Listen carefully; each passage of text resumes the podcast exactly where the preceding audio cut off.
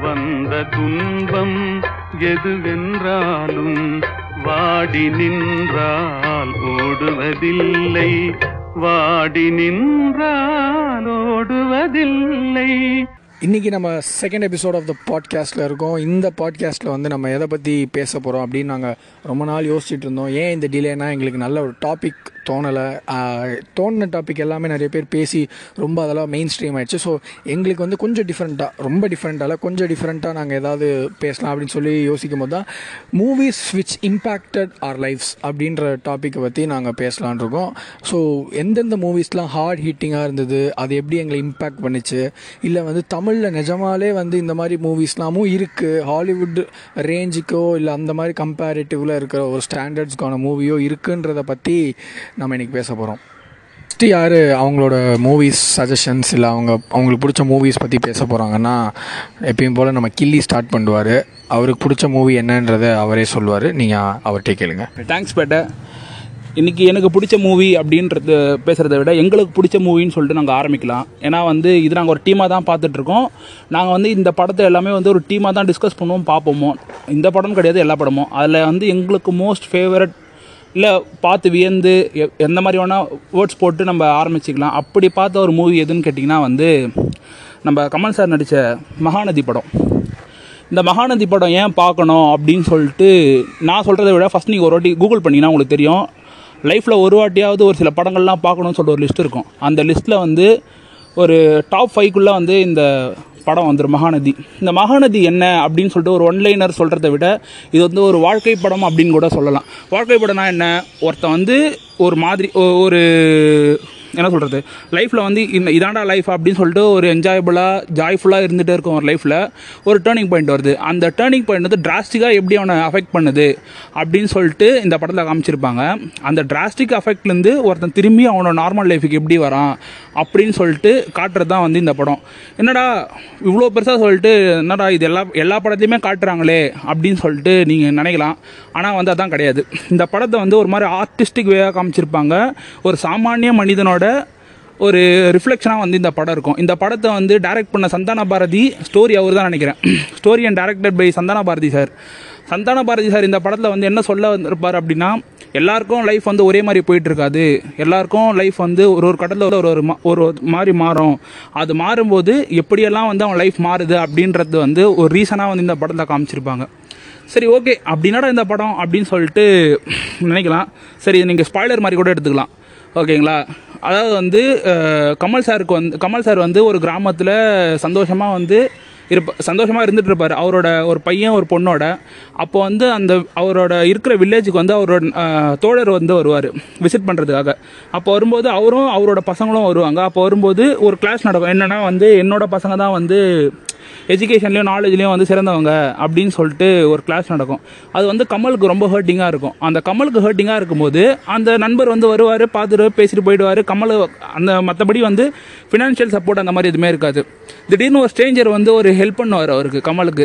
சரி okay help பண்ணும்போது அந்த ஹெல்ப் இவர் நல்ல மனுஷனாக இருக்காரு நம்பி அவரை நம்பி போகும்போது என்னென்னலாம் நடக்குது அப்படின்றது தான் வந்து படத்தோட ஒரு கருவாகவே இருக்கும். இதை நான் கதையை சொல்கிறத விட என்னோடய எக்ஸ்பீரியன்ஸ் என்ன அப்படின்னு சொல்லிட்டு இதில் இருக்குது என்ன அப்படின்னு கேட்டிங்கன்னா இது வாழ்க்கை பாடம் எப்படின்னா வந்து கமல் வந்து அவரோட இதில் ரொம்ப முக்கியமான சீனுங்கிறது வந்து அவரோட லைஃப்பில் வந்து அவங்க ஒய்ஃப் இறந்துருவாங்க. அந்த இறந்ததுக்கப்புறமேட்டு அவங்க பசங்களை வச்சு போயிட்டுருப்பார் அந்த லைஃப்பில் அந்த லைஃப்பில் அவருக்கு ஒரு துணையாக வந்து சுகன்யா மேம் வருவாங்க. அந்த சுகன்யா மேம் வந்து அவருக்கு எந்த அளவுக்கு சப்போர்ட் பண்ணுறாங்கன்றது வந்து ஒரு சீன் இருக்கும். அந்த சீனில் வந்து ஒரு கான்வர்சேஷன் இன்டெப்த்தாக இல்லை அந்த கான்வர்சேஷன் நீங்கள் எல்லாமே இதெல்லாம் நோட் பண்ண வேண்டிய விஷயம். லைஃப்பில் எல்லாருக்கும் வந்து ஒரு துணை தேவை தான் அப்படின்றத வந்து அந்த படத்தை வந்து அழுத்தமாக சொல்லியிருப்பாங்க. அதுக்கப்புறமேட்டு வந்து ஒரு ஒரு ஒரு சீன் இருக்கும். ஒரு சீனில் வந்து அவளோட அவரோட பொண்ணை வந்து ப்ராஸ்டியூஷன் சென்டரில் மாட்டிக்கிட்டு இருப்பாள் அப்போ அந்த பொண்ணை கூட்டு வர்றதுக்காக அந்த அஞ்சு பேர் வந்து அவர் அடிப்பாங்க. அப்போ அடிக்கும்போது அந்த இடத்துல வந்து ஒருத்தவங்க உதவி பண்ணுவாங்க. நீங்கள் வந்து உங்கள் பொண்ணை கூப்பிட்டு போகிறது நீங்கள் ஏன் சார் காசு தரணும்? நான் காசு தரேன் அப்படின்னு சொல்லிட்டு ஒருத்தவங்க உதவி பண்ணுவாங்க. இப்போது ஒருத்த ஒருத்தனோட உதவியை நாடி இன்னொருத்தன் போ போகிறான் அங்கே அவனுக்கு வந்து ஏமாற்றம் கிடச்சிது. ஆனால் அதே நல்லவனுக்கு திரும்பியும் வந்து ஒருத்தர் வந்து யாரோ தெரியாத ஒருத்தர் வந்து உதவி பண்ணுறாங்க ஸோ நம்ம யாரை நம்பணும் யாரை நம்பக்கூடாதுன்றது வந்து காமிச்சிருப்பாங்க. யாரை நம்பணும்? தெரியாமல் ஒருத்தவங்க உதவி பண்ணுறாங்களே நம்ம போயிடவும் கூடாது. ஒருத்தவங்க தெரியாமல் உதவி பண்ணுறாங்களே அதை ஏற்றுக்கவும் கூடாது அப்படின்றத வந்து இதில் தெளிவாக காமிச்சிருப்பாங்க.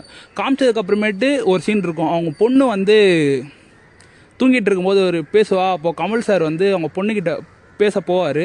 அப்போ பேச போகும்போது அந்த பொண்ணு ஒரு சில வார்த்தைகள்லாம் சொல்லும். அந்த வார்த்தைகள்லாம் வந்து ஒரு மாதிரி ஹார்ட் பிரேக்கிங்காக இருக்கும். லாஸ்ட்டாக கமல் வந்து ஒரு வார்த்தை ஒன்று சொல்லுவார். இங்கே எங்கள் எங்கள் ஊரில் காவேரி ஓடுது இங்கே கங்கை ஓடுது. கங்கையில் குடித்தா புனிதம் போயிடுன்றாங்க ஆனால் இங்கே இருக்க எல்லா அழுக்குமே இங்கே தானே இருக்குது அப்படின்னு சொல்லிட்டு கமல் ஒரு டைலாக் சொல்லுவார். அப்போது அந்த கங்கையில் குடித்தா எல்லா பாவமும் போயிடும்னும் போது அப்போ இங்கே ஓடுறதும் அங்கே ஓடுறதுக்கு என்ன வித்தியாசம்? அப்போ வந்து நாங்கள் அங்கேருந்து இங்கே வந்துட்டால் எங்கள் எல்லாரையும் இப்படி தான் பண்ணுவீங்களா அப்படின்னு சொல்லிட்டு ஒரு கேள்வி இருக்கும். அந்த கேள்வி வந்து மொத்த ஹியூமனிட்டிக்குமே வந்து கேட்குற கேள்வியாக இருக்கும். ஏன்னா வந்து இப்போ வந்து ஒருத்தன் அங்கேருந்து வரானா நம்ம அவனை வந்து ஒரு மாதிரி புள்ளி பண்ணுறது இங்கேருந்து அவன் போனானா புள்ளி பண்ணுறதுன்னு இருக்கக்கூடாது. இப்போ இங்கே ஒரு கா இங்கே ஒரு நதி ஓடுது அங்கே ஒரு நதி ஓடுது அந்த நதியும் இதுவும் எல்லாமே தண்ணி தான் அந்த தண்ணியில் குடித்தா வந்து பாவம் போயிடுதுன்னு சொல்கிறாங்களே அப்போ இங்கே ஓடுறவங்க ஏன் அந்த மாதிரி இருக்க மாட்டுறாங்க மனுஷங்க அப்படின்னு சொல்லிட்டு லாஸ்ட்டாக வந்து கமல் சார் கேட்பார் கேட்டுட்டு திரும்பியும் வந்து எல்லாத்தையும் அவர் ஃபிக்ஸ் பண்ணிவிட்டு அவரோட சொந்த ஊருக்கு வந்து திரும்பியும் அவர் எங்கே ஆரம்பித்தாரோ அந்த பொங்கல் சி ஆரம்பித்து அந்த ஒரு வருஷத்துக்குள்ளே என்னெல்லாம் நடக்குதுன்றத வந்து அந்த படத்தில் வந்து சொல்லியிருப்பாங்க.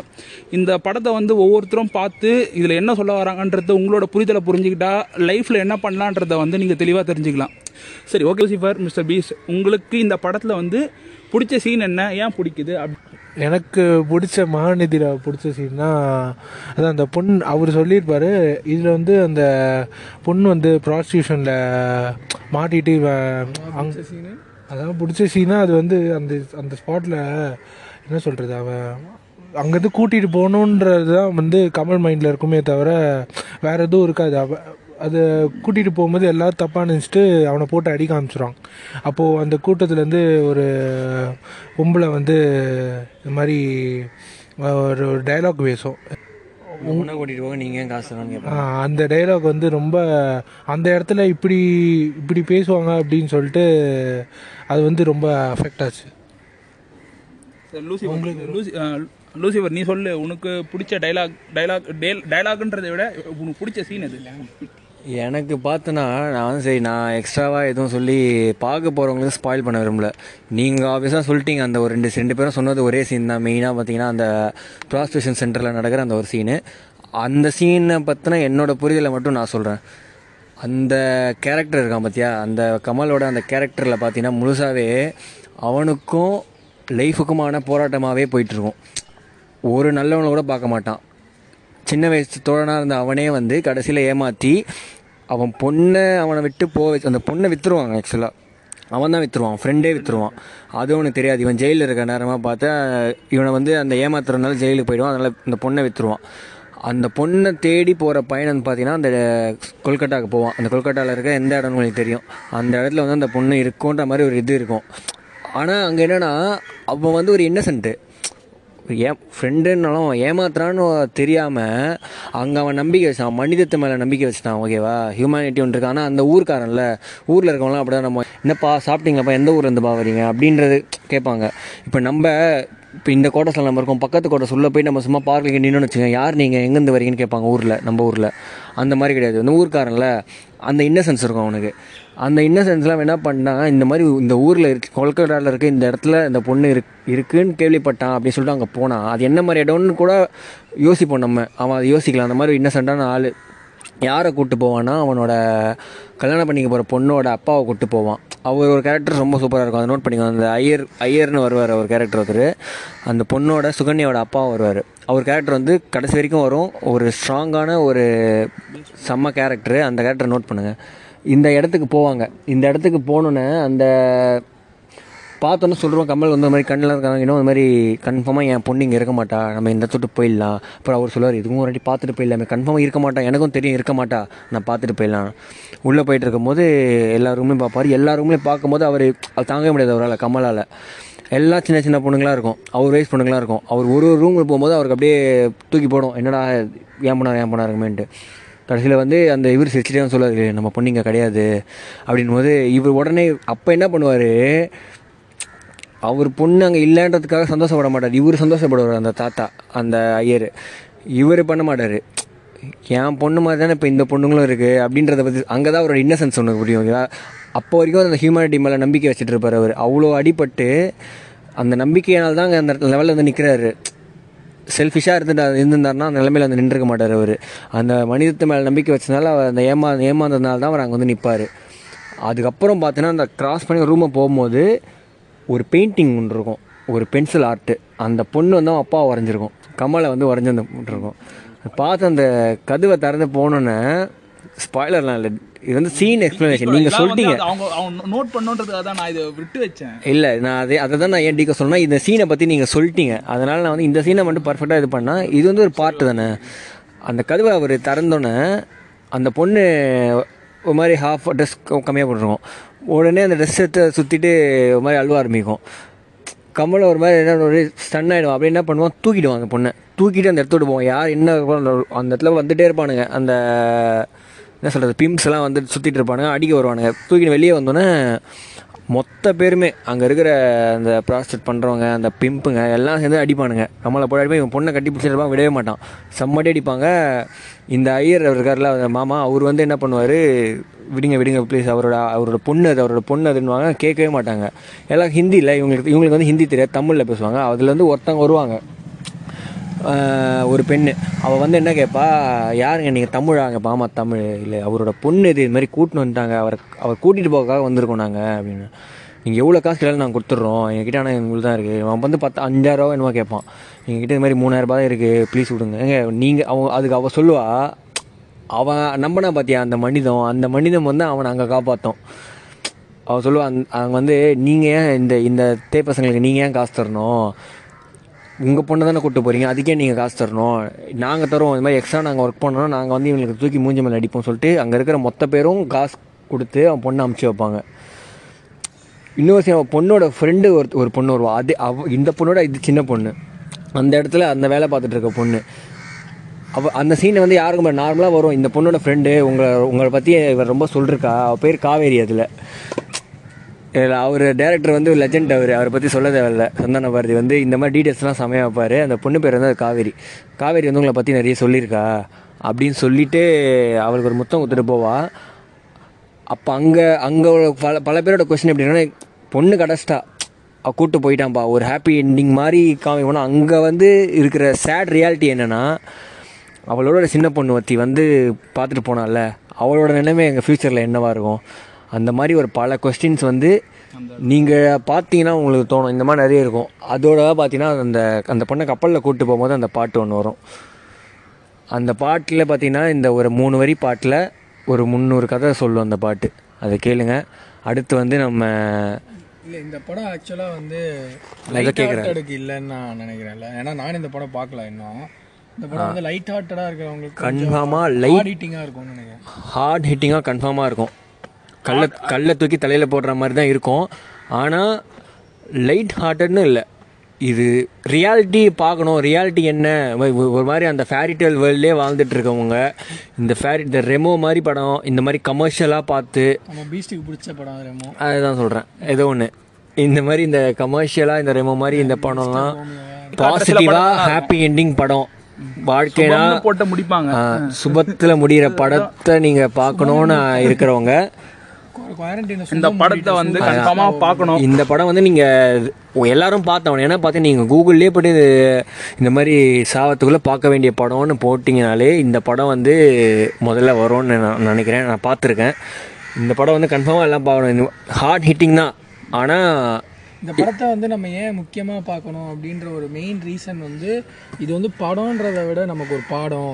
ரொம்ப இந்த படம் வந்து ரியால் இப்போ நிறைய படம் இருக்குது இப்போ சில படம்லாம் உங்களுக்கு பார்த்தாலே தெரியும். ஓகே படம்னா அந்த தேட்டரில் மட்டும்தான். அப்படி பார்த்துட்டு வரணும். இதனால நமக்கு ஒரு இம்பேக்ட் வரப்போகிறது இல்லை இப்போ அவர் ஜாலியாக ஒரு காமெடி படம் ஓகே காமெடி படம். இப்படி ஒரு மெசேஜ்னா ஒரு மெசேஜ் படம் அப்படின்ற மாதிரி இருக்கும். இப்போ இந்த மாதிரி படம் தான் வந்து ஒரு ஒரு ஃபியரை கிரியேட் பண்ணும் நமக்குள்ள. ஐயோ நமக்கு இப்படி நடந்தால் என்ன ஆகும்? நம்ம இதை வந்து ஃபேஸ் பண்ணுறதுக்கு நமக்கு வந்து உள்ளுக்குள்ள அந்த தைரியம் இருக்கா? அப்படின்ற மாதிரி கொஸ்டின்ஸ் நிறைய அந்த மாதிரி அந்த மாதிரி. கொஸ்டின்ஸ் கிரியேட் பண்ற படம் ரைட் நோ ஒரு ரிலீஸ் ஆயிருக்கு. ஆனா அந்த படம் வந்து யாரும் பார்த்துருப்பாங்களா கூட அது வந்து ஏன்னா இப்போ உன்ன மாதிரி என்ன மாதிரி இவன மாதிரி வந்து நம்ம பா இது வந்து என்ன நடக்குது சுற்றி என்ன நடக்குது நம்மள நம்மளோட அந்த பபிள் இருக்குல்ல இந்த பப்பிளை தாண்டி என்ன நடக்குது இந்த லெவலில் ஒருத்தனால இருக்க முடியும். இதை விட்டு ஒருத்தன் வெளியே வரா நம்மளோட ப்ராப்ளம்ஸ்லாம் ஒரு ப்ராப்ளமே இல்லை. அதான் நம்ம கண்ணதாசன் எழுதின மாதிரி தான் அந்த கவிதையெல்லாம் நான் சொல்ல மாட்டேன். படம் இல்லை பாடம் அப்படின்ற மாதிரி இல்லாமல் இது வந்து ரியாலிட்டி நீங்கள் புரிஞ்சு நீங்கள் வந்து இந்த மாதிரி ப்ளஷருக்காக படம் பார்க்குறவங்களா இருந்தாலும் சைடில் மா சைடில் இந்த மாதிரி பாருங்கள் இது பார்த்தீங்கன்னா உங்களுக்கு புரியும். இந்த மாதிரியும் சில கேரக்டர்ஸ் இருக்காங்க. ரியாலிட்டி பேஸ்டாக இருக்கும் இந்த ஃபிலிம்ஸ்லாம் இப்போ ஒருத்தன் நூறு பேர் அடிக்கிறான் அப்படின்றது பாசிபிலிட்டி கிடையாது. ஆனால் அதை பார்த்து ஒரு மாதிரி அந்த ப்ளஷர் வரல. அந்த ப்ளஷர் தேவையில்ல. படம் பார்த்தா அந்த ப புக்கு படித்தாலோ ப்ளஷருக்காக மட்டும் படிக்காமல் இந்த பெயினையும் உள்வாங்கி கொண்டு பார்க்கணும் படிக்கணும். இந்த மாதிரி சில படங்களும் கதைகளும் படிங்க. இப்போது எனக்கு பிடிச்ச ஒரு ஒரு படத்தை பற்றின ஒரு கதை தான். இது என்ன படம்னு நான் இப்போ சொல்ல. இந்த இந்த இப்போ நான் டாபிக் என்னன்னு பார்த்தீங்கன்னா இந்த எந்தெந்த படம்லாம் வந்து நம்ம லைஃப்பில் ஒரு இம்பாக்ட் கிரியேட் பண்ணியிருக்கோம். எந்த படம்லாம் நீங்கள் பார்த்தீங்கன்னா உங்களுக்கு ஒரு இம்பாக்ட் க்ரியேட் ஆகும்ன்றதை பற்றி பேசிகிட்டு இருக்கிறதுனால ரியல் லைஃப்பாக ஒரு இம்பேக்ட் க்ரியேட் பண்ண ஒரு படத்தை பற்றி தான் பேச போகிறோம் அந்த என்ன ஈவெண்ட் ரியல் லைஃப் ஈவெண்ட்டை நான் முதல்ல உங்களுக்கு நான் சொல்ல ஆசைப்பட்றேன். அதை நான் சொல்கிறேன் எங்க இது? நீங்க இந்த- ரியல் லைஃப் ஈவெண்ட்டை நீங்க சொல்ல போறீங்க. இந்த ரியல் லைஃப் ஈவெண்ட் வந்து எதை பேஸ் பண்ணி இருக்கும்ன்றத வந்து மெயினா சொல்லிட்டு அதுக்கப்புறம் அந்த படத்தை நீங்க ரிவைல் பண்ணீங்கன்னா கரெக்டா இருக்கும். இதுதான் பார்த்தீங்கன்னா இது வந்து ஒரு அப்பா ஒரு குழந்தை மென்டலி சேலஞ்சு குழந்தை பற்றின ஒரு படம். ஒரு ஃபேமஸான ஒரு படம். அதில் அந்த படத்தினால அந்த படத்தை வச்சு ஒரு கதை இது. இந்த கதையை வச்சு இந்த கதையை சொல்லிட்டு அந்த படத்தை என்ன படம்ன்றத உங்களுக்கு எண்டில் அதுவாக தெரியும்.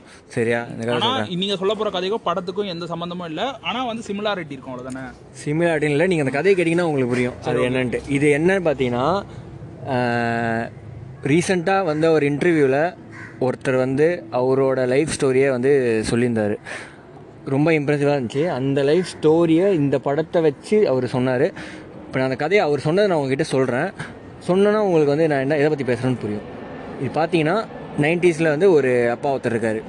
இந்த அப்பாவுக்கு வந்து ஒரு குழந்த பிறகுது அந்த குழந்த பிறப்புலேயே வந்து இந்த இது சொல்லுவாங்களே இந்த என்ன எப்பிலப்சியா என்னது அந்த ஸ்பாஸ்டிக் அந்த மாதிரி. உடல் வந்து கொஞ்சம் இது ப்ராப்ளமாக இருக்கிற மாதிரி ஒரு குழந்த ஒன்று பிறகுது டாக்டர்ஸ்லாம் வந்து அவர் பார்க்குறாரு இந்த மாதிரி கேட்டிருக்காரு. பெரிய பெரிய டாக்டர்ஸ்லாம் செக் பண்ணிருக்காரு. இந்த குழந்தை அப்போ தான் பிறந்திருக்கு இன்குபேட்டரில் இருந்திருக்கு போல். இவர் வந்து எல்லா டாக்டர்ஸ் பெரிய பெரிய டாக்டர்ஸ்லாம் இது பண்ணி இது மாதிரி ஏதாவது பண்ண முடியுமா? அந்த குழந்தைக்கு பண்ண முடியுமானா இந்த வேர்ல்ட்ஸ் பெஸ்ட் டாக்டர் வரைக்கும் வந்திருக்காங்க. அவங்களாம் வந்து என்ன சொல்கிறாங்க இந்த குழந்தை வந்து ஒரு வெஜிடபிள் ஒன்றும் பண்ண முடியாது. நீங்கள் உங்களால் வளர்க்க முடியாதுன்னு நான் நினைக்கிறேன். நீங்கள் என்ன பண்ணுங்கள் நீங்கள் வளர்க்க முடியாத பட்சத்தில் இந்த மாதிரி எத்தனை போய்ட்டு ஹோமில் எங்கேயாவது சேர்த்துருங்க. இதுக்குன்னு இந்த மாதிரி குழந்தைகளுக்கான ஒரு ஹோம் இருக்குது அங்கே சேர்த்துருங்க. அப்படின்ற மாதிரி சொல்லியிருக்காரு இவர் வந்து என்ன சொல்கிறது அந்த இடத்துல ஒரு கன்ஃபியூஸ் ஸ்டேட்டில் இருப்பாங்களே உங்கள் குழந்தை இந்த மாதிரி நீ என்ன யோசிப்ப? அது யோசிக்க முடியாத ஒரு கேட்டிக் ஸ்டேஜில் இருக்காங்க அந்த அந்த அப்பா. அந்த இருக்கும்போது என்ன ஆகுதுன்னா அவர் வந்து ரொம்ப படம் பா படம் பார்ப்பார் அவர். மாதிரி மூவி ஃபேனட்டிக் அவர். அவரோட நண்பர் ஒருத்தர் வந்திருக்காரு. அவர் வந்து மாதிரி சொல்லியிருக்காரு இந்த மாதிரி ஒரு படம் ஒன்று ரிலீஸ் ஆயிருக்கு தேட்டரில் நீ படம்லாம் ரொம்ப பார்ப்பேன்னு எனக்கு தெரியும். ஆனால் இந்த படத்தை மட்டும் நீ பார்த்துறாத அப்படின்ட்டுருக்காரு இப்போ பார்த்தீங்கன்னா நார்மலாகவே இது பண்ணாதேன்னு அதை சொன்னால் நம்மளுக்கு. இது என்னன்னு தெரிஞ்சுக்க ஒரு க்யூரியாசிட்டி நார்மலாக கிரியேட் ஆகும். அவர் வந்து மூவி ஃபேனட்டிக்காரு அவர் வந்து ஹாஸ்பிட்டலில் இருக்காராம். அப்போ தான் குழந்தை பிறந்திருக்கு அவங்க ஹாஸ் அவங்க ஒய்ஃப் ஹாஸ்பிட்டலில் இருக்காங்களா? அவங்க குழந்தை வந்து அந்த இன்குபேட்டரில் இருக்க போல். அவர் வந்து ஹாஸ்பிட்டலுக்கும் வீட்டுமா தான் இருந்திருக்காரு. இந்த ஈவெண்ட் இது அவர் ஃப்ரெண்டு சொன்னேன்னு இந்த மாதிரி ரெண்டு மூணு பேர் கூட சொல்லியிருக்காங்க அவர் ஃப்ரெண்ட்ஸ் நிறைய பேர் சொல்கிறாங்க இந்த மாதிரி இந்த படம் வந்து நீங்கள் பார்க்காதீங்க நீங்கள் படம் ரொம்ப பார்ப்பீங்க தெரியும். ஆனால் இந்த படம் மட்டும் நீங்கள் போய் பார்த்துறாதீங்க அப்படின்னு சொல்கிறாங்க அந்த படம் நான் பார்த்தேன் அவனு சொல்லிட்டு என்ன தான் இவங்க சொல்கிறாங்க என்ன ஆகிட போகுது அப்படின்ற இதில் வந்து இந்த அப்பா என்ன பண்ணுறாரு இந்த படத்தை பார்க்குறேன் போகிறாரு அந்த படம் தான் வந்து அஞ்சலி. அஞ்சலி வந்து பார்த்தீங்கன்னா மணிரத்னம் டைரக்ட் பண்ணி ரிலீஸ் ஆன ஒரு படம். அது வந்து ஒரு அப்பா ஒரு ஃபேம் ஒரு அம்மா ஒரு ஃபேமிலி அந்த ஃபேமிலியில் மணிரத்னத்தோட one of the most underrated film மணிரத்னத்தோட kind of underrated film அது. எல்லா எல்லா ஆடியன்ஸ்க்கான இல்லை அந்த படம். எல்லா ஆடியன்ஸும் அந்த படம் பார்க்க பார்த்துருக்க மாட்டாங்க. அதனால ப்ராப்ளம் ஆக்சுவலாக மணிரத்னமோட மோஸ்ட் ஆஃப் ஃபிலிம்ஸ் வந்து கமர்ஷியல் மூவியில் ஒரு ஆர்ட் ஃபிலிம் மாதிரி இருக்கும். இது டோட்டலாகவே இது டோட்டலாகவே ஒரு ஆர்டிஸ்டிக் வேல இருக்கும். அதான் என்ன சொல்கிறது அந்த எமோஷன்ஸை வச்சு இது பண்ணியிருப்பாங்க இந்த படத்தில் பார்த்தீங்கன்னா இந்த அதில் இருக்கிற அந்த அஞ்சலின்ற அந்த குழந்தைய பேஸாக வச்சு தான் இந்த படம் கதையே நகரும். இதுலேயும் பார்த்தீங்கன்னா அதான் அந்த மாதிரி அந்த மென்டலி சேலஞ்சு ஒரு ஆறு வயசு சின்ன குழந்தை இருக்கும். அந்த குழந்தையினால அந்த அப்பா அம்மாவுக்கு வர ப்ராப்ளம்ஸ் அவங்க அந்த அந்த குழந்தைக்கு எதுவுமே தெரியாது அது ஒரு இன்னசென்ட்டு அதுக்கு அதுக்கு ஒரு அக்கா ஒரு அண்ணா இருப்பாங்க. அவங்களும் குழந்தைங்க தான். ஆனால் மெச்சூரான ஒரு குழந்தைகள் ஒரு டென் இயர்ஸ் லெவன் ஒரு டென் இயர்ஸ் லெவன் இயர்ஸ் ஆன குழந்தைங்க. அவங்களுக்கு வந்து இந்த மாதிரி ஒரு குழந்தை இருக்குன்ற மாதிரி ஒரு தங்கச்சி பாப்பா இருக்குது அப்படின்ற ஒரு என்ன சொல்கிறது ஒரு ஆக்வர்டாக ஒரு எம்பாரஸ்மெண்ட் அதெல்லாம் அந்த குழந்தைங்களுக்கு இருக்கிற கலாய்ப்பாங்க. அப்படின்னு. அங்கே அந்த இடத்துல பார்த்தீங்கன்னா ஒரு பெரிய ஒரு காலனி அது. நிறைய குழந்தைங்க இருக்கிற ஒரு காலனி.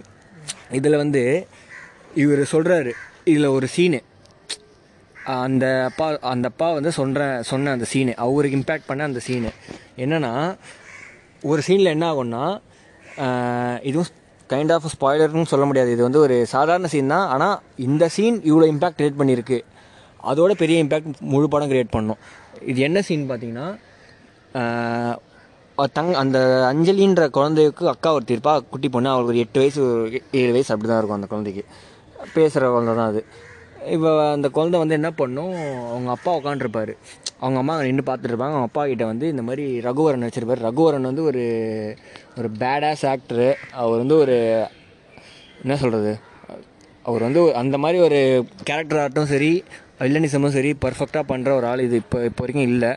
அந்த கேரக்டரை வந்து ரகுவனை தவிர்த்து வேறு யாரும் பண்ணிருக்க முடியாதுன்னு நாங்கள் எல்லாருமே ஃபீல் பண்ணுறோம் அதில் அந்த அது எல்லாமே சொல்கிறேன் இந்த எட்டு வயசு அந்த குழந்த இருக்குல்ல அந்த குழந்தை வந்து என்ன பண்ணுன்னா அவங்க அப்பா கிட்ட போய் கேட்கும் அதாவது ரகுவரன் கிட்ட. இந்த மாதிரி அஞ்சலி பாப்பா ஏன்பா நம்ம வீட்டுக்கு வந்து பிறந்துச்சு.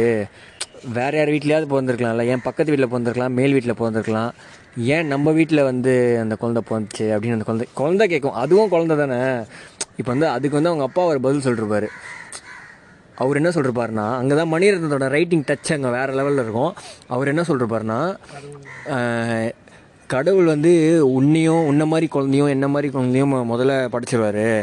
அப்புறம் அவரோட ஸ்பெஷல் பவர்ஸ் அதெல்லாம் வச்சு ஸ்பெஷலாக ஒரு சில குழந்தைகள் படிப்பார். மற்ற குழந்தைங்கள நார்மலாக மத் நார்மலான வீட்டில் விட்டுருவாரு. இந்த மாதிரி ஸ்பெஷல் குழந்தைங்க அஞ்சலி பாப்பா மாதிரி ஸ்பெஷல் குழந்தைங்களை மட்டும் ஒரு நல்ல ஒரு அப்பா நல்ல அம்மா நல்ல அக்கா நல்ல ஒரு அண்ணா இருக்கிற ஒரு அழகான ஒரு சேஃப்டியான ஒரு ஹோமில் தான் அந்த அப்பா விடுவார். அதனால தான் அந்த கடவுள் விடுவார். அதனால தான் வந்து அஞ்சலி பாப்பா வந்து நம்ம வீட்டில் இருக்கா அப்படின்னு வருவாங்க அப்பா. இந்த சீனை வந்து அந்த அந்த அந்த ரியல் லைஃப் அந்த அவரை பார்த்து அந்த அந்த இதை வந்து அந்த ஒரு ஒரு படம் அவ்வளோ பெரிய டாக்டர் சொல்கிறார் பிஹெச்டி முடிச்ச அந்த அவ்வளோ எம்எஸ்கேஷன் முடிச்ச அந்த டாக்டர் அவன் சொல்கிறான் இந்த மாதிரி இந்த குழந்தைய நீங்கள் வந்து வச்சிருங்கன்னா வெஜிடேபிளாக தான் இருக்கும். நீங்கள் உயிர் மட்டும்தான் இருக்கும் வேறு எதுவும் பண்ண முடியாதுன்னு சொல்கிறான் ஒரு சாதாரண ஒரு டேரக்டர் அப்போ வந்து மணிரத்னம் வந்து இப்போ அளவுக்கு பெரிய ஆள்லாம் இல்லை. சாதாரண ஒரு டேரக்டரு அவர் சொன்ன அந்த ஒரு அஞ்சு நிமிஷம் சீனில் வர அந்த டைலாக்கு அந்த டைலாக் எவ்வளோ இம்பேக்ட் பண்ணிச்சுன்னா அந்த அப்பா என்ன பண்ணுறாரு அந்த குழந்தைய வந்து இந்த படத்தை படத்தை மட்டுமே இது அவரே தான் சொன்னார் அதனால் நான் சொல்கிறேன் இந்த படத்தை மட்டுமே இதுவாக வச்சு அந்த அந்த டைலாக் ஒரு இன்ஸ்பயராக வச்சு அந்த பையனை அந்த குழந்தை இருக்குல்ல அதை வளர்த்து இப்போ வந்து அவர் அந்த அவர் ஒரு பையன் அவர். அவர் வந்து இப்போ பிஹெச்டி முடிச்சு டாக்டரேட் அவர். பிஹெச்டி முடிச்சிருக்காரு. அந்த மென்டலி அந்த மென்டலி சேலஞ்சு அந்த ஃபிசிக்கலி சேலஞ்சு அவர் ஆக்சுவலாக ஸ்பாஸ்டிக்கு இந்த மாதிரி வெஜிடபிள் இந்த மாதிரி விட்டுருங்க அப்படின்னு அவ்வளோ பெரிய டாக்டர் சொன்ன ஒரு அந்த ஸ்டைல்டு இப்போ பார்த்தீங்கன்னா ஒரு பிஹெச்டி முடித்த ஒரு டாக்டர் சரியா? இது வந்து இந்த டாக்டர் ஆனது காரணம் பார்த்தோன்னா அவ்வளோ பெரிய டாக்டர் சொல்லி அதை கேட்டிருந்தாருன்னா கடைசி வரைக்கும் அவர் சொன்ன மாதிரி ரேண்டம் ஹோமில் ஹோம்லேயோ இல்லை வெஜிடபிளாகவோ கடைசி வரைக்கும் இருந்திருப்பார். இந்த ஒரு சாதாரண ஒரு ஃபிலிம் மேக்கர் அவர் எதை நினச்சி எழுதுனா சில அந்த சாதாரண ஒரு டைலாக்கு அந்த டைலாக் அவ்வளோ இம்பேக்ட்ஃபுல்லாக ஆனதால ஒரு ஒரு லைஃப் கிரியேட் பண்ணுறது அந்த லைஃப் வந்து இம்பேக்ட்ஃபுல்லாக இருந்திருக்கு. அந்த வெஜிடபிளாக இருக்க வேண்டிய ஒரு குழந்தை வந்து இப்போ வந்து ஒரு பிஹெச்டி முடிச்சு ஒரு டாக்டர் ஆகிருக்குன்னா சினிமா வந்து அவ்வளோ ஒரு பவர்ஃபுல்லோட பவர்ஃபுல்லான ஒரு ஒரு டூலு கரெக்டாக யூஸ் பண்ணுங்கள் அஞ்சலி படத்தை கன்ஃபார்மாக பாருங்கள் சாதாரண குழந்தை இருக்கிறவங்களும் சரி இந்த மாதிரி குழந்தை இருக்கிறவங்களும் சரி அந்த படத்தை கன்ஃபார்மாக பாருங்கள் உங்களுக்கு ஒரு மோட்டிவேஷனாக இருக்கும். மணிரத்னம்னாலே இந்த ரொமான்ஸ் இந்த மாதிரி லவ்வு இந்த மியூசிக் அதெல்லாம் இல்லாமல் ஒரு மாதிரி ஆர்டிஸ்டிக் வேலை இதை வந்து கரெக்டாக எடுத்திருப்பாங்க. இந்த படத்தை கன்ஃபார்மாக பாருங்கள் மியூசிக்கும் சரி இந்த இருக்கிற சீன்ஸும் சரி பெர்ஃபார்மன்ஸ் சரி. சென்ட் பர்சன்ட் செம்மையாக இருக்கும். இதோட இந்த பாட்காஸ்ட் இந்த எபிசோடு வந்து ஒரு கன்க்ளூஷனுக்கு வருது. ஆனால் இது வந்து ஒரு ஸ்டார்ட் தான். ஏன்னா இதே மாதிரி நாங்கள் இன்னும் இம்பேக்ட் மூவிஸ் பற்றி நிறையா டிஸ்கஷன் பண்ணலான்னு இருக்கோம். ஏன்னா நாங்கள் லாக்டவுன்லேயே உருப்படியாக பண்ண முக்கியமான விஷயங்கள ஒரு விஷயம் வந்து மூவிஸ் பார்க்குறது. மூவிஸை வந்து மூவியாக பார்க்காம அதை வந்து ஒரு ஆர்ட் ஃபார்மாக பார்த்து அதை அனலைஸ் பண்ணுறது ஸோ அதனால் நாங்கள் வந்து அடுத்தது எபிசோட்லேயும் இதை கண்டினியூ பண்ணலாம் அப்படின்ற மாதிரி இருக்கும். வேறு ஏதாவது ஒரு டாப்பிக்கில் வேறு ஏதாவது ஜான்ரா பற்றி பேசலான்னு. ஸோ இதோட இந்த பாட்காஸ்ட் வந்து முடியுது. நீ எப்பயும் போல் அந்த எடப்பாடி கட்சியில் போட்டுக்கோ. எதையும் தாங்கும் இதயம் இருந்தால் இறுதி வரைக்கும் அமைதி இருக்கும்.